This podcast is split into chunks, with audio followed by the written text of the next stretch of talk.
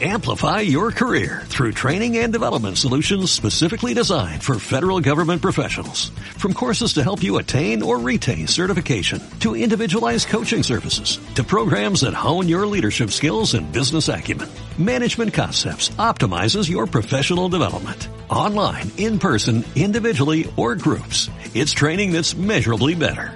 Learn more at managementconcepts.com. That's managementconcepts.com.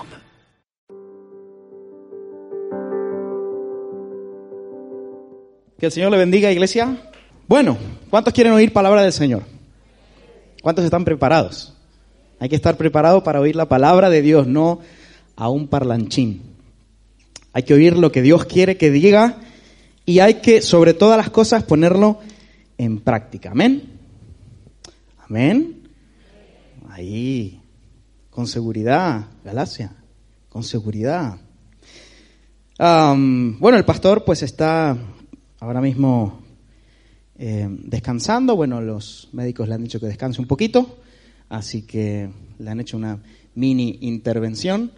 eh, y me ha puesto a mí, me ha puesto de última hora, así que le he dicho, pastor, como no me, ha- dado mucho tiempo, no voy a predicar lo que usted ha venido predicando, así que voy a cambiar todo el mensaje. me pasó a último momento el texto y yo, eh, pues va a ser que no. Pero a Dios no se le escapa nada. ¿Cuántos creen que Dios tiene palabra para hoy, para su vida? Amén. Créale al Señor porque yo sé que su vida hoy va a salir transformada, cambiada. Yo sé que Dios va a hacer cosas grandes. Amén. Una historia cuenta que en un lejano país, en un reino, un rey quería saber si era peor la envidia o la tacañería. Entonces manda a llamar a los peores y manda llamar al tacaño y al envidioso y le dice, una vez que los tiene enfrente, les dice, eh, te voy a dar un deseo y lo que pidas le voy a dar el doble al otro. Entonces el tacaño dice, ¿cómo así? O sea, ¿cómo es esto? Si yo pido algo bueno, claro, le va a estar dando el doble al otro. Entonces, entonces se queda pensando, se queda un poco rayado y dice, bueno, pues que no me den nada. Porque total, si no me dan nada, al otro le van a estar dando nada. A lo que el envidioso está ahí pensando, pensativo, y se queda mirando al rey y le dice, ¿y tú qué? Y le dice, yo quiero que me quiten un ojo. La moraleja de este cuento, de esta historia, es que el envidioso está dispuesto a sufrir con tal de que el otro sufra más. Bueno, a modo de introducción y para que no se me duerma y tenerlos allí atentos, esto es el mensaje de hoy. Es un mensaje claro, contundente, confrontador y tiene que ver con la envidia. ¿Cuántos quieren seguir oyéndolo? El que no se puede ir. Claro, porque tú puedes decir, a ver de qué me viene a hablar este. Eh, vayan conmigo rápidamente. Si tienen la nueva versión internacional va a ser más fácil de entender. Y si no la leemos aquí, Vamos a leer bastante y rapidito, así no perdemos mucho tiempo. Génesis capítulo 4. Es una historia súper conocida, ya lo veréis. Ya lo veréis. El hombre se unió a Eva, su mujer, y ella concibió y dio a luz a Caín. Y dijo, con la ayuda del Señor he tenido un hijo varón. Después dio a luz a Abel, hermano de Caín. Abel se dedicó a pastorear ovejas, mientras que Caín se dedicó a trabajar la tierra. Tiempo después Caín presentó al Señor una ofrenda del fruto de la tierra y Abel también presentó al Señor lo mejor de su rebaño, es decir, los primogénitos con su grasa. Y el Señor miró con agrado a Abel y a su ofrenda. Pero no miró así a Caín ni a su ofrenda. Por eso Caín se enfureció y andaba cabizbajo. Entonces el Señor le dijo, ¿por qué estás tan enojado? ¿Por qué andas cabizbajo? Si hicieras lo bueno, podrías andar con la frente en alto. Pero si haces lo malo, el pecado te acecha como una fiera lista para atraparte. No obstante, tú puedes dominarlo. Caín habló con su hermano Abel mientras estaban en el campo. Caín atacó a su hermano y lo mató. El Señor le preguntó a Caín, ¿dónde está tu hermano Abel? No lo sé, respondió. ¿Acaso soy yo el que debe cuidar a mi hermano? ¿Qué has hecho? exclama el Señor. Desde la tierra la sangre de tu hermano reclama justicia. Por eso ahora quedarás bajo la maldición de la tierra, la cual ha abierto sus fauces para recibir la sangre de tu hermano que tú has derramado. Cuando cultives la tierra no te dará sus frutos, y en el mundo serás un fugitivo errante. Este castigo es más de lo que puedo soportar, dijo Caín al Señor. Hoy me condenas al destierro y nunca más podré estar en tu presencia. Andaré por el mundo, por el mundo errante como un fugitivo y cualquiera que me encuentre me matará. No será así, replicó el Señor. El que mate a Caín será castigado siete veces. Entonces el Señor le puso una marca a Caín. Digan conmigo una marca. Acuérdese de eso. Para que no fuera a matarlo quien lo hallara. Así Caín se alejó de la presencia del Señor y se fue a vivir a la región llamada Nod, al este del, del Edén. Un, pasaje que, que, bueno, ya no necesita presentación, es un pasaje que se ha hablado mucho, eh, se ha utilizado para sermones acerca de la ofrenda, ¿verdad? Un montón de veces. Se ha utilizado para mensajes inclusive en primicias, en fin, son sermones especiales porque vienen como al dedillo, ¿verdad? Pero cuando yo estaba estudiando esto, recordáis primicias, yo canté una canción que va más, más, o menos desde aquel entonces que vengo estudiando todo este tema. Porque me llama la atención tanto la ofrenda de uno como la de otro, pero sobre todo características de uno y de otro que me llevaron a pensar qué es lo que tengo que compartir hoy y es acerca de la envidia. Fíjense que el punto importante de este texto es la envidia que tenía eh, Caín hacia Abel. Y quiero, eh, sobre todo, ir rescatando algunos pasos o algunos puntos importantes que tienen que ver antes de ser envidioso, durante el proceso de la envidia y después las consecuencias que traen la envidia. Para ello quiero que estés súper atento si estás apuntando, apunta porque saldrán frases de Dios para ti como tips para que tuites y lo coloques en lo más profundo de tu corazón, porque puede que no sea para ti específicamente, pero puede que sea para otros, o incluso no te des cuenta de que verdaderamente tú estás siendo o has sido envidioso por mucho tiempo. La envidia es una, es como un virus que no se ve pero está, es como una moda escondida que ha estado durante mucho tiempo. Es más, tal es así que la envidia nace, y perdonarme la expresión podría ser un poco hereje, pero la envidia nació ¿dónde? En el cielo. ¿Cómo así? ¿Cómo que nació en el cielo? Ah, ahí se lo sabe.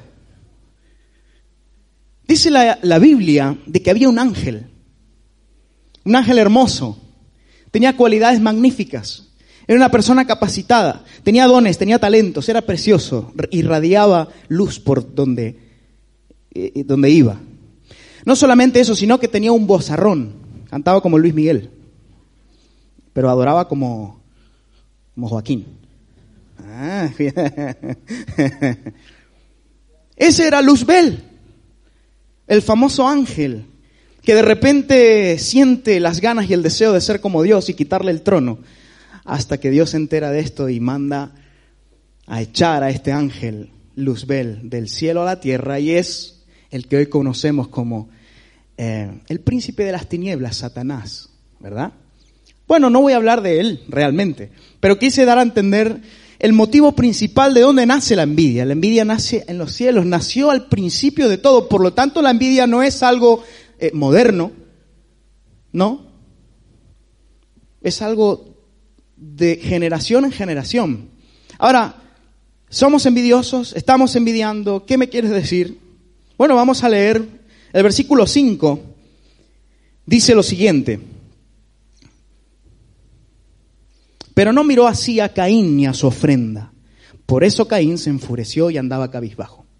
Bueno, me encanta pensar de que ah, antes de ser envidioso hay algo que se va asomando primeramente. Hay indicios, hay una alarma, hay una alerta. Y eso es el enojo, el enfado. ¿Cuántas veces hemos visto a personas que se han enfadado a causa de, que quizás mm, aplaudieron a otro más que a él?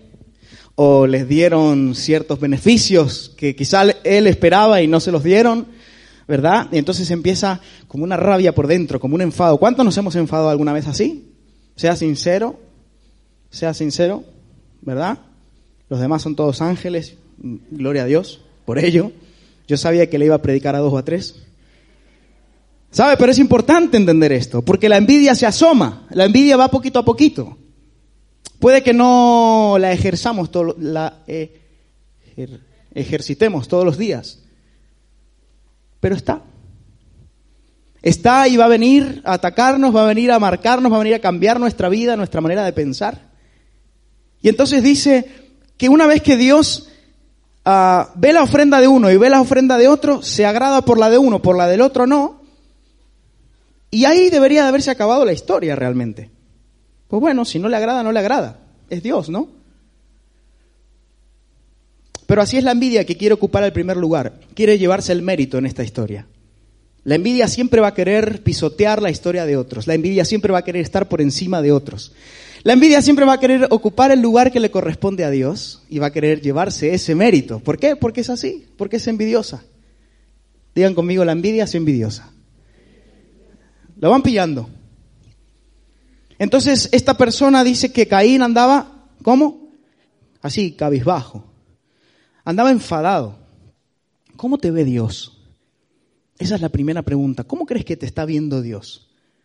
Recién veía hablar a Wilson. Y Wilson tiene una postura, ¿verdad? Sí, me gustó. Me sirvió de ejemplo Wilson. Digo, qué fuerte, ¿no? Cómo, hay veces que ah, solo, solo el hecho de mirar a alguien te das cuenta cómo es. ¿Verdad? Una persona seria, una persona correcta, una persona con seguridad.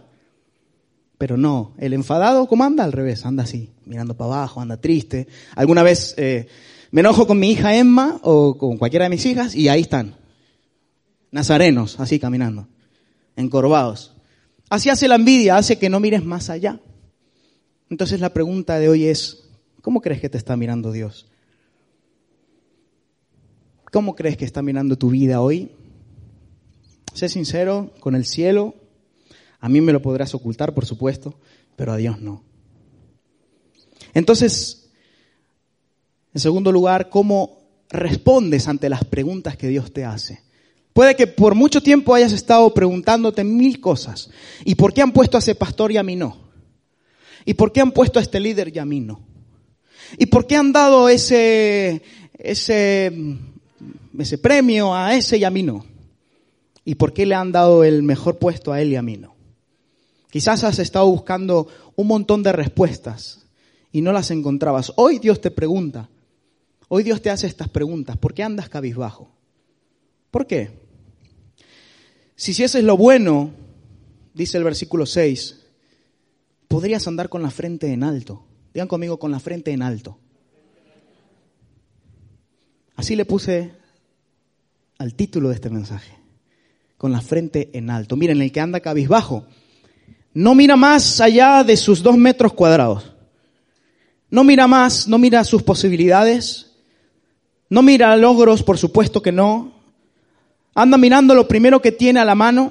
Anda mendigando prácticamente. El que anda cabizbajo le gusta ir en ese sentido, llamando la atención para que todo el mundo lo vea, para que todo el mundo le pregunte, ¿qué te pasa? ¿Qué te pasa? ¿Quieres de alguna manera? Es capaz de sufrir, recuerden la historia del comienzo, recuerden la moraleja, es capaz de sufrir con tal de que otros sufran más. Y él, con, con tal de mostrar lo mal que está, es capaz de mirar para abajo todo lo que pueda y mostrarse vulnerable ante los demás solamente por ser el centro de atención. ¿Has visto a personas así? ¿Te sientes identificado? No lo sé. Pero así es el envidioso, que no mira más allá de sus posibilidades, tampoco mira más allá de lo que Dios puede hacer con él, porque por supuesto no tiene más que ver. Todo lo contrario al que tiene la frente en alto, no solamente mira más allá, sino que ve los progresos, ve el proceso y ve el progreso, ve las dos cosas, o sea, llega más allá de lo que se puede imaginar, porque está mirando como el águila. Está visualizando más que mirando, está mirando a, lo lejos. Prácticamente se puede perder la mirada entre el horizonte y el cielo, porque eso es lo que quiere Dios. Cuando te aconseja que si hicieses lo bueno, estarías con la frente en alto, significa que esa comunión que tú tienes con Dios va a hacer que tu cabeza siempre esté mirando hacia dónde? Hacia el cielo, mirando las cosas de arriba y no las de la tierra. ¿Cuántos dicen amén? ¿Están entendiendo el mensaje? Es fácil, ¿no? Yo predico fácil. Complicación se lo dijo al pastor. Dice el versículo 6 al final, algo que me encanta, me encanta, me encanta. Aquí lo tapa un poquito la batería, no sé si lo pueden oír. Dice, no obstante, no obstante, wow, esto es como, vale, ok, eh, te entiendo. Entiendo que estés pasando por este momento. Entiendo que no te hayan dado el premio que merecías, entiendo que hayan aplaudido a otro antes que a ti, entiendo que hayan dado la oportunidad a otro antes que a ti, pero tú puedes dominarlo. Wow. ¿Saben lo que más me gustó de este texto? Que aquí no hay ángel ni Dios. Suena raro, ¿no? Pero aquí no hay algo espiritual que está tocando tu vida para decirte, no, si oras, si rezas, si te agachas, si te tiras al suelo, si tiemblas, si cantas más alto, más, si diezmas más, no está hablando de nada, no tiene nada que ver con lo espiritual. Te está diciendo el mismo, es más, nosotros buscamos que, que sea algo del cielo, ¿verdad? Que baje aquí, que nos lo diga para transformar nuestra mentalidad, pero es el cielo que te está diciendo, tú puedes dominarlo. O sea, que no esperes nada para cambiar. Lo que tienes que hacer es cambiar tú.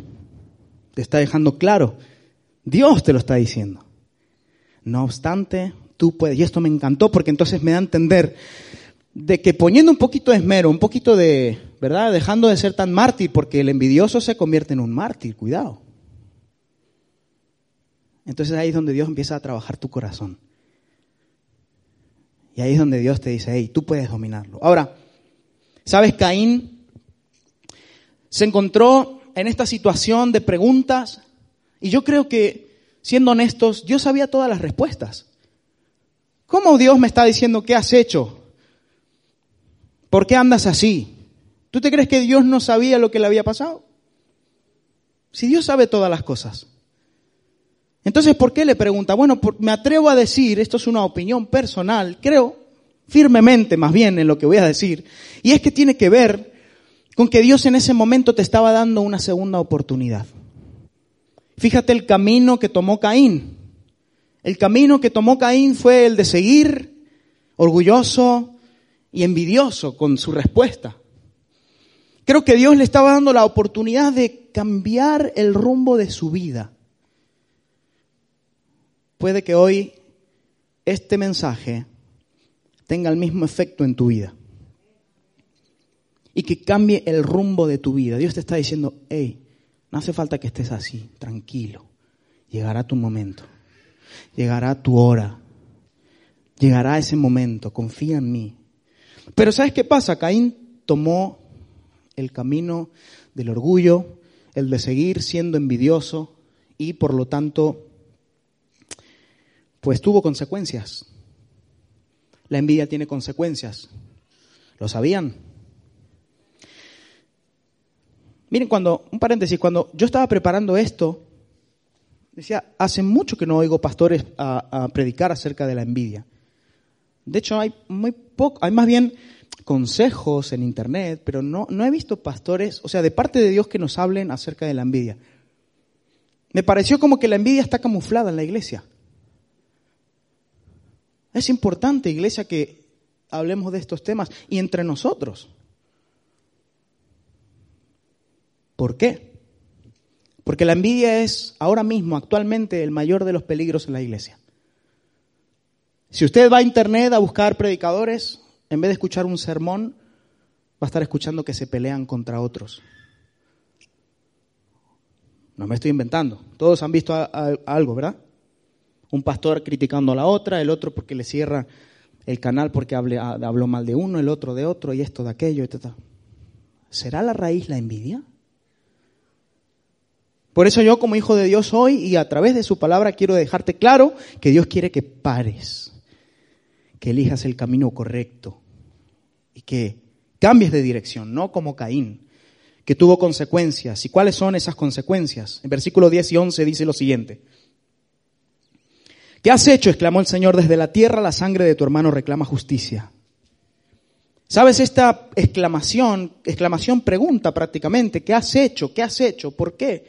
Básicamente es lo mismo que repitió el mismo cielo, el mismo Dios a Adán y a Eva cuando comieron del fruto prohibido del árbol de la vida. Básicamente es la misma pregunta. ¿Y quién te enseñó? Le dice. ¿Quién te dijo eso? Dios ahora mismo vuelve a repetir la misma escena con, ¿saben quién? Con la descendencia de Adán y Eva. ¿Sabes qué quiero decirte con todo esto? Que la envidia puede ser generacional. Que este problema puede ser del pasado, puede ser tuyo ahora mismo, y si no te das cuenta, se lo pegas a tus hijos. El hijo de Caín, esto no lo hemos leído, está más adelante, se llama Lamec. Y el hijo de Caín llegó a decir en una ocasión, si a mi hijo, si, a mi padre lo iban a atacar, pues 70 veces 7 caerá, eh, eh, ¿cómo dice? 70 veces 7 voy a, a, destruirlos. Y fíjense, es, es, curioso este detalle, pero se pasó de Adán y Eva, se pasó a Caín y Abel, en este caso a Caín, y ahora se pasa también a los hijos. O sea, la envidia comienza a tener un problema generacional, hay que cortarlo, iglesia. Y no solamente eso, sino que tergiversa la verdad. Fíjense qué contraste en el Antiguo Testamento. Escuchamos por primera vez 70 veces 7 para hacer un mal, y en el Nuevo Testamento el único que usa esa palabra 70 veces 7 es en nuestro Jesús para perdonar. Wow.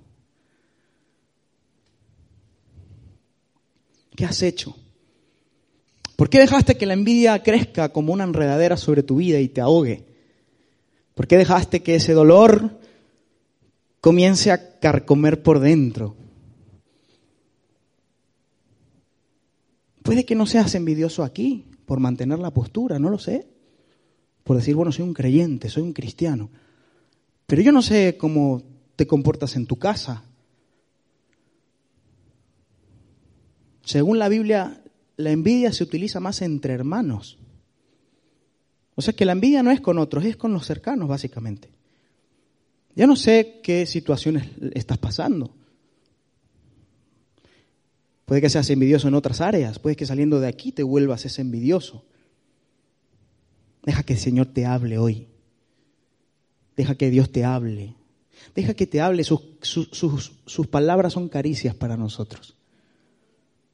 Yo compuse una canción hace tiempo que dice, contigo mis heridas son roces nada más. Pensando en esto, que Dios cuando habla acaricia. Sí corrige, pero nos ayuda con amor. La sangre de tu hermano reclama justicia, le está diciendo el mismo Dios.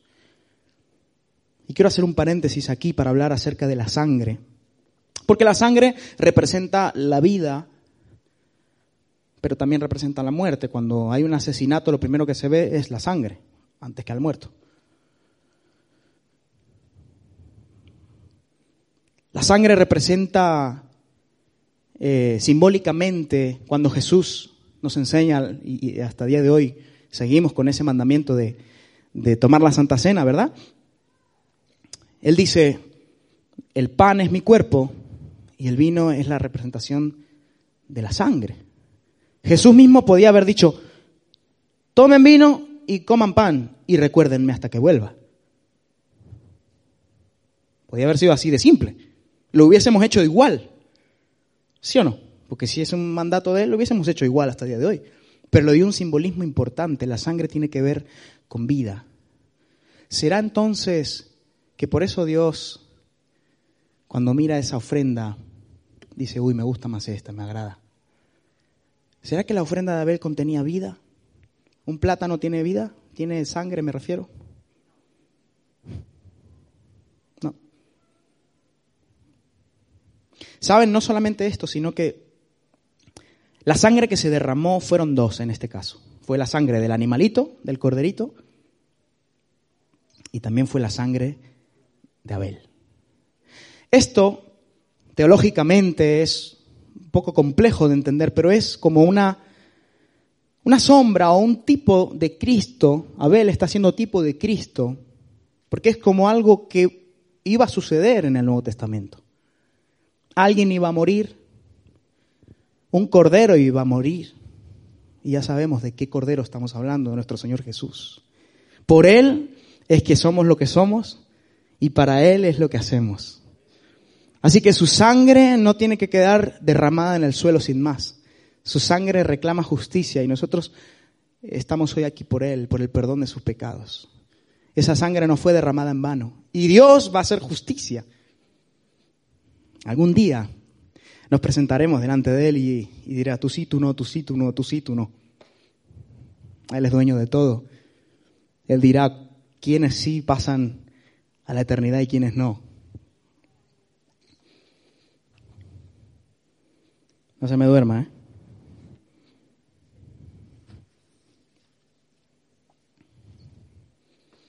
Lea conmigo segunda de Samuel. Es tardísimo ya. ¿No? ¿Vamos bien? Segunda de Samuel capítulo 15, del 1 al 5. Ya estoy acabando. Mentira. Eh, para que no se duerma. Segunda de Samuel capítulo 15, versículos del 1 al 5 al 6, vamos a leer. Dice, aconteció, esperen, esto es una historia, es una historia muy apasionante la que hemos leído, pero esta es otra historia que nos va a ejemplificar aún más de lo que estamos hablando. Aconteció después de esto que Absalón, Absalón era el hijo de David, se hizo de carros y caballos y 50 hombres que corriesen delante de él. Y se levantaba Absalón de mañana y se ponía a un lado del camino junto a la puerta. Y a cualquiera que tenía pleito y venía al rey a juicio, al rey quién? David. Absalón le llamaba y le decía, ¿de qué ciudad eres? Y él le respondía, tu siervo es de una de las tribus de Israel. Entonces Absalón le decía, mira, tus palabras son buenas y justas, mas no tienes quien te oiga de parte del rey. Y decía Absalón, ¿quién me pusiera por juez en la tierra? Para que viniesen a mí todos los que tienen pleito o negocio, que yo les haría justicia. Y acontecía que cuando alguno se acercaba para inclinarse a él, él más bien extendía la mano y lo tomaba y, y lo besaba. El 6.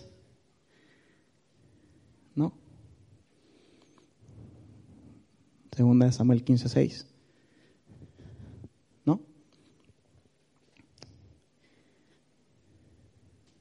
Esto hacía Absalón con todos los israelitas que iban a ver al rey para que les resolviera algún asunto y así fue ganándose el cariño. Parece una historia bonita, ¿verdad? Parece un tío legal.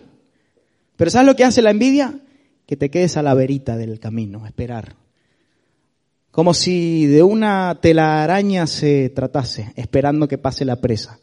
Y no solamente la presa, sino para quedar bien. Básicamente le estaba diciendo, ven, ven que yo te voy a oír, porque allí no te van a oír. Ay, si me pusiesen a mí. Ay, si me pusiesen a mí. Ahí está el 6. Con todos los israelitas que iban a ver al rey para que les resolviera un asunto y así fue ganándose el cariño del pueblo. Wow, esto me suena, ¿no te suena a ti? Ay, si me pusiesen a predicar. Otro gallo cantaba. Ay, si me pusiesen a cantar. Ese Darío ya no estaba ahí. Ese gritón, solamente grita. No tiene técnica. Ah, esos músicos. Ay, si me pusiesen a mí ahí a, a enfoscar. Me mejor que ese. ¿No te suena esta historia? No es tan distinta a nuestra realidad, seamos sinceros. Alguna que otra vez hemos dicho esto. Ay, si yo fuera, e, si yo fuera el técnico de sonido. ¡Oh! Yaquis estaba descansando hoy.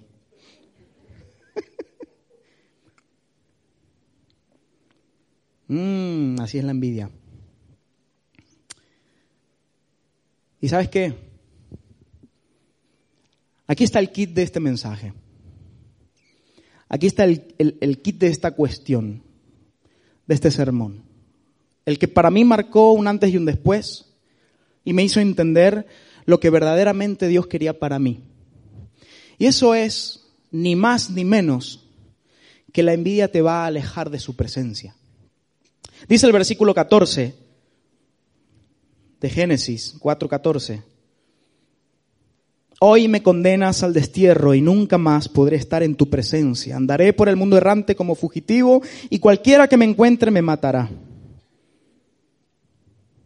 El versículo 15 dice, no será así, replicó el Señor, el que mate a Caín será castigado siete veces. Entonces el Señor le puso una marca. Esto es importante, antes lo, lo recalcábamos. Porque el envidioso se ve de lejos. Tú crees que no, Tú crees que no, que pasas desapercibido, pero la envidia se ve de lejos. La, envidia tiene nombre y apellido, dice la Biblia, y lo leíamos antes, que lo trata como un pecado. Y aparte que lo trata como un pecado, encima ahora te ven de lejos. Pero ¿saben qué pasada es esto? Miren, ¿saben ese dicho que dice la envidia mata? Ese es súper conocido, se lo conocen más que la Biblia. ¿eh? Que leer la Biblia, señores y señoras. ¿Y saben qué pasada? Es una pasada esto, pero cuando yo estaba escuchando este, este, este dicho, yo decía, ¿será que lo sacaron de aquí, de esta historia? Porque tiene mucho que ver. No solamente la envidia mató a, Abel, sino que la envidia mata eh, los sueños. La envidia mata los deseos. La envidia no solamente te mata a ti, sino que mata a otros. Mata los sueños y los deseos de otros. Eres un pesado siendo un envidioso. Eres una persona que no van a querer estar contigo. La envidia es, una marca que cuando te vean me no te acerques. Ah, eso no tiene sentido. Pero ¿saben qué pasada? Es una pasada esto, miren. La envidia te mata, te arrastra, la vas a llevar por dentro todo lo que tú quieras. Pero lo peor de todo es que el envidiado ni se entera.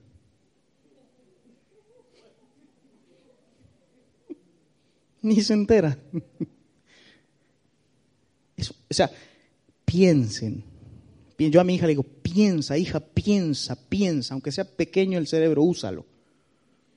Piensa, es importante, iglesia, pensar en esto. De verdad que yo, yo puedo pensar, ah, este, este, este mensaje yo sé, bueno, se lo voy a compartir a, a fulano, ya está juzgando. Piensa, iglesia, no te dejes engañar. No te dejes engañar. La palabra de Dios nos está cubriendo hoy. ¿Cuántos lo creen? ¿Cómo quieres que te vean? ¿Como Caín, un envidioso? ¿Cómo quieres que te vean? ¿Como un pobre, errante, fugitivo, marcado, siendo la burla o... ¿Cómo quieres que te vean? ¿O quieres que te vean como Abel? ¿Cómo era Abel? No hemos hablado mucho de él. Abel era justo. Vayan conmigo rápido a Hebreos 11:4. Y para mostrarles que ya estamos terminando, por favor, el pianista, que venga. ¿Qué dice ahí? Por la fe. ¿Por qué? Sí, sí, pero, pero ¿por qué? Ustedes saben qué, es este, este, este, versículo, ¿verdad? Este texto entero es el famoso eh, Salón de la Fama de, de, los personajes bíblicos que tenían fe. Ahí están todos, hay una larga lista enumerados de personas que tenían fe. Pero, ¿saben? Me, me parece interesante que Abel, que murió, después de dar una ofrenda, se le considerase justo y que era una persona de fe. ¿Y saben por qué destaco este versículo? Porque el antídoto, antes decíamos que la envidia es como una enfermedad, ¿verdad? Es como esa moda silenciosa, una un virus, decíamos. el antídoto a la envidia es la fe. Pero voy a, lo voy a, voy a hacer un ejemplo. Un ejemplo simple. Ah, yo veo a Iker que toca muy bien el piano. Pero yo, lo, yo, puedo estar diciendo, uy, por dentro, hoy ha fallado. hoy se ha equivocado. Yo puedo estar queriendo estar en su lugar. Yo lo puedo estar deseando y probablemente, digo probablemente, pueda que tenga, no sé, más capacidad. Pero Dios no me puso ahí. Entonces me empiezo a enojar. Y empiezo a hacer conspiraciones contra él, como lo hizo Absalón. Y puede que consiga sacarlo de alabanza. Pero eso significa de que me ha faltado fe para creer que yo puedo conseguir lo que Él ha conseguido. Es así de simple. La envidia te va a llevar a que fracases en la fe, a que te falte fe para mejorar, a que te falte fe. Y por eso la Biblia es clara en Hebreos 11 cuando dice, por la fe Abel ofreció a Dios un sacrificio. O sea, además se está hablando de un sacrificio. No está hablando de una ofrenda. La propia vida de Abel fue un sacrificio. ¿No le suena esto muy parecido a nuestro Señor Jesús? Nuestro Señor Jesús hizo un sacrificio por nosotros. Él fue, miren, Abel fue pastor de ovejas. Jesús fue el buen pastor. Abel fue, o el significado de Abel es hijo. Jesús, el Hijo de Dios. Cuando Caín se entera de esto, saca a Abel de su lugar y lo lleva al campo para matarlo.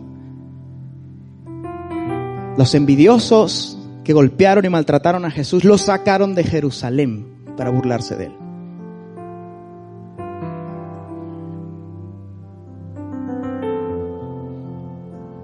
Abel es tipo de Cristo. ¿Estás preparado para recibir insultos, para recibir envidiosos que no quieran elogiarte, porque puede que lo haya. Jesús quiere transformar tu vida. ¿Cuántos quieren ser cambiados hoy? Levántate, si quieres. Levántate. Vamos a terminar.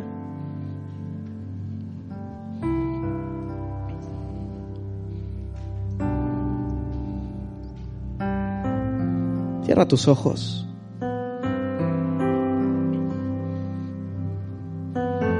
Conmigo, Señor, no quiero estar cabizbajo. Quiero ir con la cabeza bien en alto. Dile al Señor, revisa lo que hay dentro de mí y ayúdame a cambiarlo. Quizás no es mi tiempo, díselo pero sé que llegará. Necesito ser justo conmigo y contigo. Sé sincero, haz una, esta oración que sea sincera. Dile, Señor, necesito ser justo contigo y conmigo.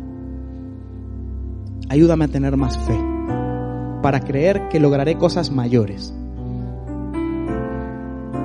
La envidia no será un tropiezo en mi vida.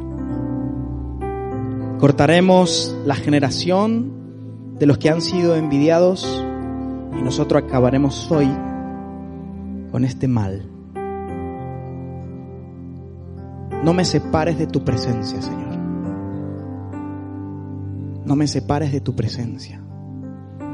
Díganselo con todo su corazón, Señor, no me separes de tu presencia nunca. No quiero acabar fugitivo y errante. Señor, quiero hacer cada día más tu voluntad. Más, más Quiero parecerme más a ti. Quiero ser como Abel, quiero ser como tú Jesús.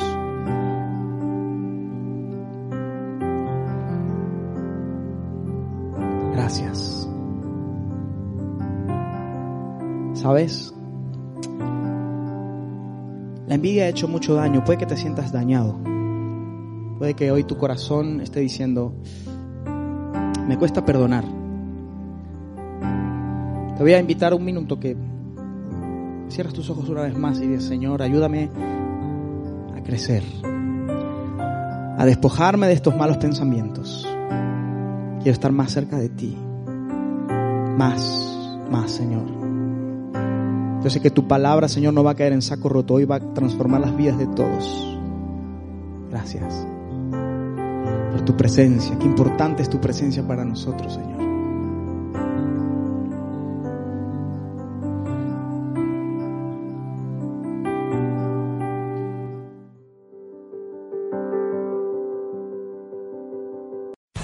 Amplify your career through training and development solutions specifically designed for federal government professionals. From courses to help you attain or retain certification, to individualized coaching services, to programs that hone your leadership skills and business acumen, Management Concepts optimizes your professional development. Online, in person, individually, or groups. It's training that's measurably better. Learn more at managementconcepts.com. That's managementconcepts.com.